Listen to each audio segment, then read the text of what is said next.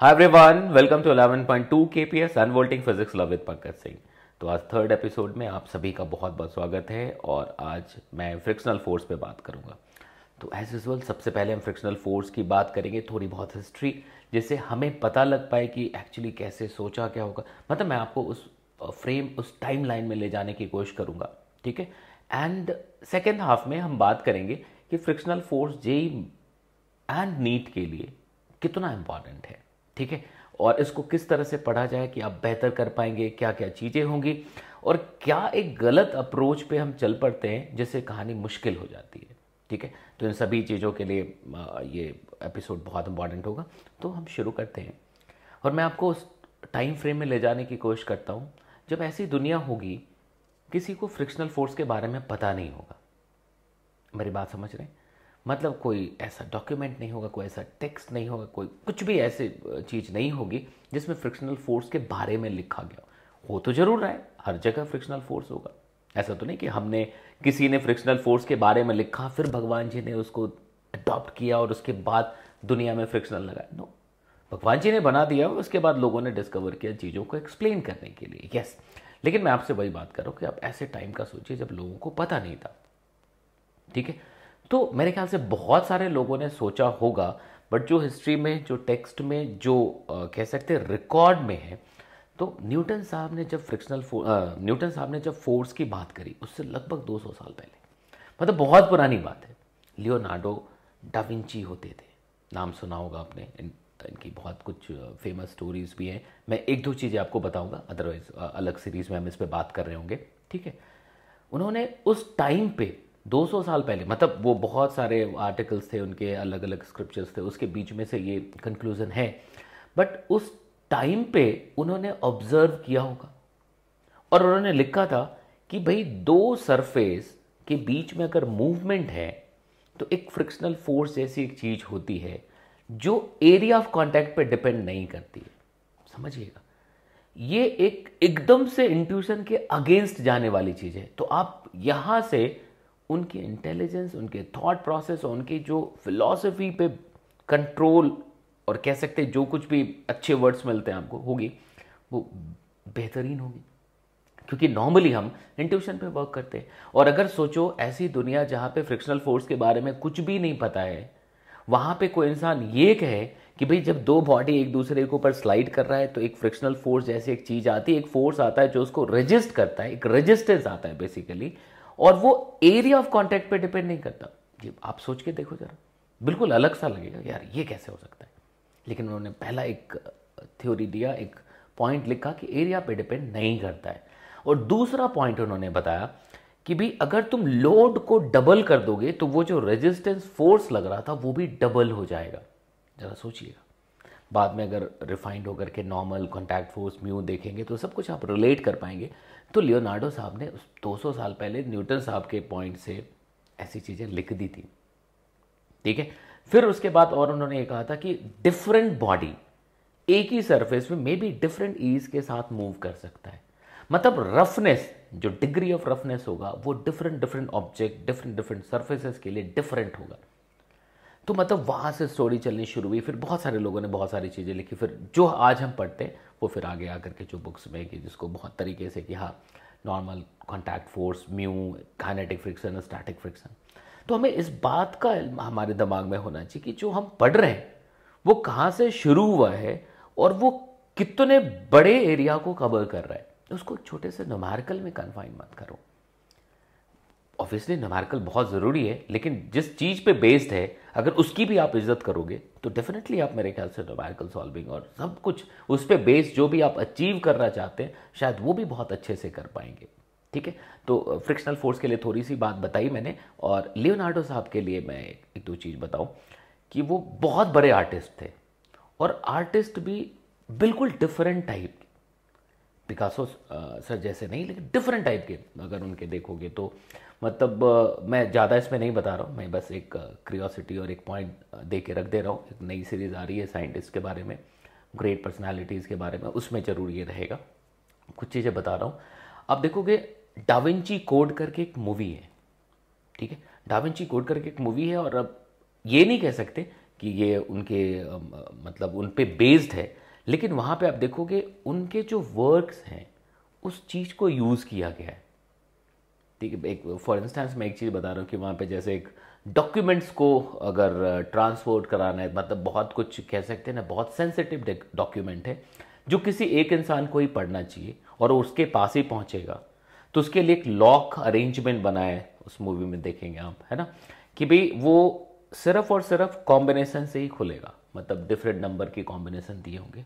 और अगर आपने एक बार भी गलत कॉम्बिनेशन डाल दिया या खोलने की कोशिश की, गलत विद द रॉन्ग कॉम्बिनेशन तो उसके अंदर एक कंटेनर थोड़ा सा वो ग्लास कंटेनर बनाया हुआ जिसके अंदर कुछ ऐसे केमिकल रखे जो इमीडिएटली उसको क्लिक करेगा हिट करेगा और वो टूटेगा और फाइनली जो भी डॉक्यूमेंट उसके अंदर है वो डिस्ट्रॉय हो जाएगा। मतलब उसका, उस लॉक को, उस डॉक्यूमेंट को बाहर देखने का एक ही तरीका है कि आपको एग्जैक्ट कॉम्बिनेशन पता हो। एक छोटा सा एग्ज़ाम्पल दिया हमने। ठीक है? तो चलिए, ये तो अलग बात है, ये बात करेंगे, वापस फ्रिक्शनल फोर्स पे आते हैं हम लोग। तो फ्रिक्शनल फोर्स कहाँ से शुरू हुआ? मतलब उसकी कहानी मतलब हम इंसानों ने कैसे जानना शुरू किया? ये थोड़ी सी चीज़ बताई हमने। अब आते हैं हम लोग इलेवेंथ ट्वेल्थ की फिजिक्स में, जो फ्रिक्शनल फोर्स है, जो जेई नीट हमारे, तुम्हारे सबके नीट, उसके हिसाब से जो है, उसकी बात करते हैं। तो देखिएगा, अगर हम फ्रिक्शनल फोर्स की बात करें तो न्यूटन्स लॉज ऑफ़ मोशन के तुरंत बाद आता है। कई बुक्स में लॉस ऑफ़ मोशन के अंदर ही लिखा होता है। ठीक है?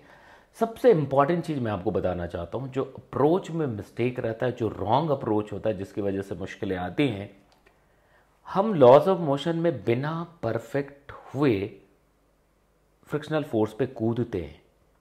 और वहाँ पे प्रॉब्लम ये आती है कि जब हम क्वेश्चन करना शुरू कर लेते हैं तो हम एक्चुअली एनएलएम में भी परफेक्ट नहीं है।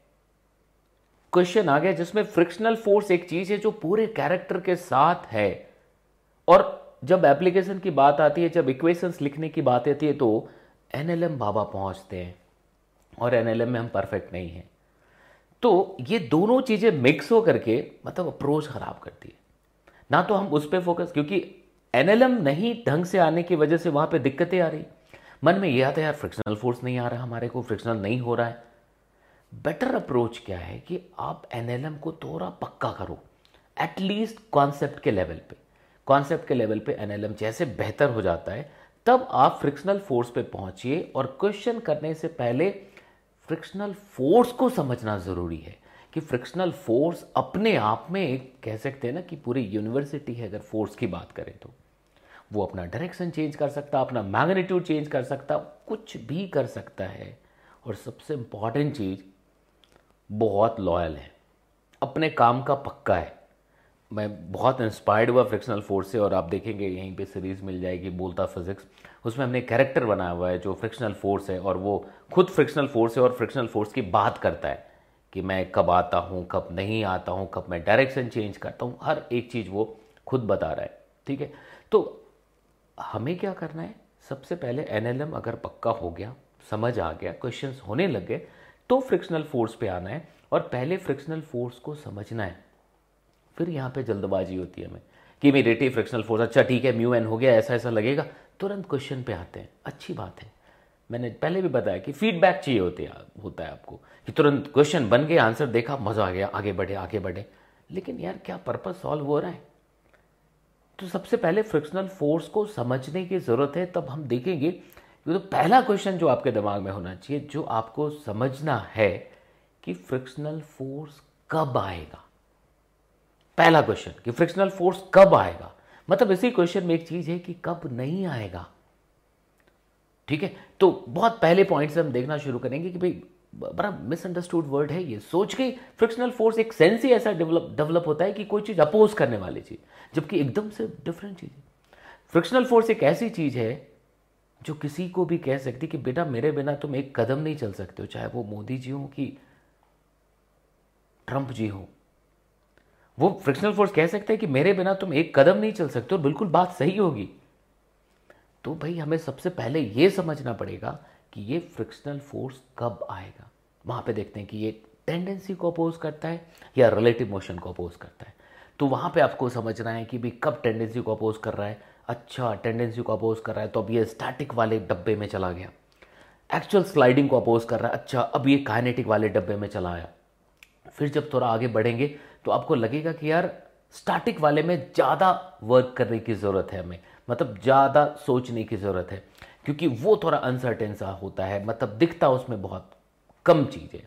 कितना होगा, कब लिमिटिंग आएगा, कब डायरेक्शन चेंज कर लेगा, वो सारी बातें होंगी। तो पहला पॉइंट क्या करना है? कि भी फ्रिक्शनल फोर्स कब आएगा और कब नहीं होगा, ये समझ लेना।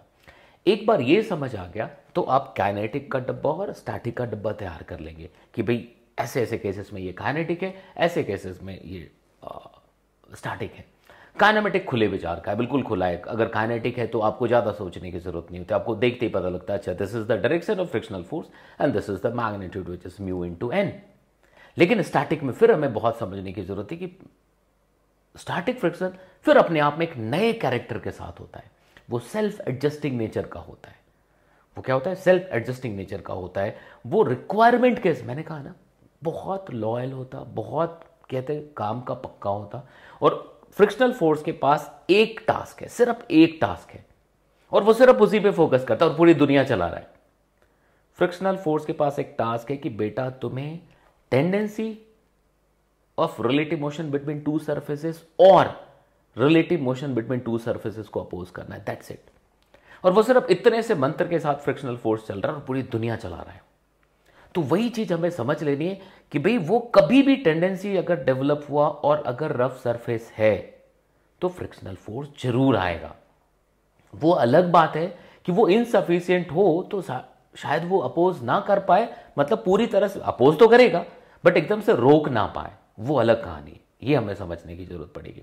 तो फिर वो स्टैटिक फ्रिक्शनल फोर्स का जो हमें वो नेचर समझना है, जो सेल्फ एडजस्टिंग जो उसकी कहते हैं ना मतलब सबसे बेहतरीन क्वालिटी जो है, वो समझ लेना है, ताकि ये चीज़ रोलिंग मोशन में भी बहुत काम आना है। जब आप इस बात को समझ जाते हैं, तब आप उसके मैग्नीट्यूड तो लिख ही लिया आपने म्यू इंटू एन होता है, तब धीमे धीमे क्वेश्चन करना शुरू करते हैं। क्योंकि जब क्वेश्चन करेंगे तो फ्रिक्शनल फोर्स का एक ही चीज़ आएगा कि भाई साहब फ्रिक्शनल फोर्स आएगा कि नहीं आएगा? और अगर आएगा तो कितना होगा?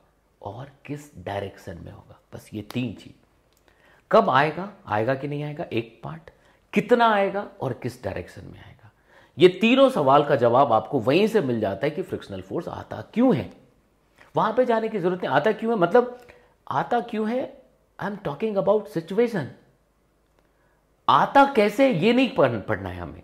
ये इलेक्ट्रोमैग्नेटिक नेचर का फोर्स है या फिर उसमें बहुत सारे आज भी रिसर्च चले हुए तो उस पर जाने की ज़रूरत नहीं है आपको। आपको सिर्फ़ ये, वो सिचुएशन जानने की ज़रूरत है कि कब ये एक्शन में आता है और कैसे बिहेव करता है। एक बार ये समझ आ गया, तब आप क्वेश्चन करना शुरू करेंगे। तो दो चीज़ें होती है। जब भी आप फ्रिक्शनल फोर्स के क्वेश्चन कर रहे हो तो दो पार्ट इन्वॉल्व होता है। एक idea about the frictional force and second idea about the NLM NLM के कॉन्सेप्ट आपके ऑलरेडी पक्के हैं। तो ये बेटर एक अपॉर्चुनिटी आपके पास होगी कि एक ही चैप्टर को करते हुए दो चैप्टर्स के कॉन्सेप्ट के एप्लीकेशन को पक्का कर रहे हैं आप। ठीक है? अगर इस अप्रोच पे बढ़ोगे, मैं दावे से कह सकता हूँ कि फ्रिक्शनल फोर्स को बहुत इन्जॉय करोगे। ठीक है? और इसके बिना तो दुनिया ही नहीं है। आपको भी पता है। तो हमें बिल्कुल ढंग से समझना पड़ेगा। तो मतलब आखिरी में जब आपने हर चीज़ समझ ली, जब आप उसको सॉल्व करें मतलब क्वेश्चन सॉल्व कर रहे हैं तो हर बार ख्याल रखिएगा, दो पार्ट पे आप वर्क कर रहे हैं। फ्रिक्शनल फोर्स क्या है, कैसे है, कब आ रहा है, क्यों आ रहा है, नहीं आ रहा है? दूसरा एनएलएम क्योंकि जब वो आ गया, तब जब आप इक्वेशन लिखेंगे F equals to M A या नेट फॉर ज़ीरो उसमें लॉज ऑफ़ मोशन होगा। अब उसके बाद उसको एक अपॉर्चुनिटी की तरह लीजिए कि मैं इसके थ्रू एनएलएम को और बेहतर कर लूँगा। मेरे ख्याल से मेरी बातें आपको समझ आ रही हैं। तो ये फ्रिक्शनल फोर्स की छोटी सी स्टोरी है, ठीक है? ऐसे ये चलता रहेगा। अभी नेक्स्ट सर्कुलर मोशन पे पहुँचेंगे, फिर work power energy work power energy पे मैं 28 ब्लॉक्स का एक टूल जो एक स्टोरी है फ़िल्म साहब की, वो ज़रूर मैं सुनाऊँगा। सिंप्लीफाइड वर्जन सुनाऊँगा, है ना? एंड अभी मेरे ख्याल से और डिफरेंट सीरीज़ इस पर चल रहे हैं तो आप ज़रूर एक बार देखिएगा।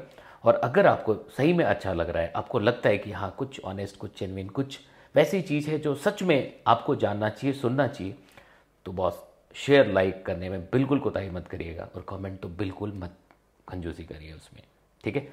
तो फिर आपसे मिलते हैं नेक्स्ट एपिसोड में, ठीक है? तब तक आप मज़े करिए, चलिए। जी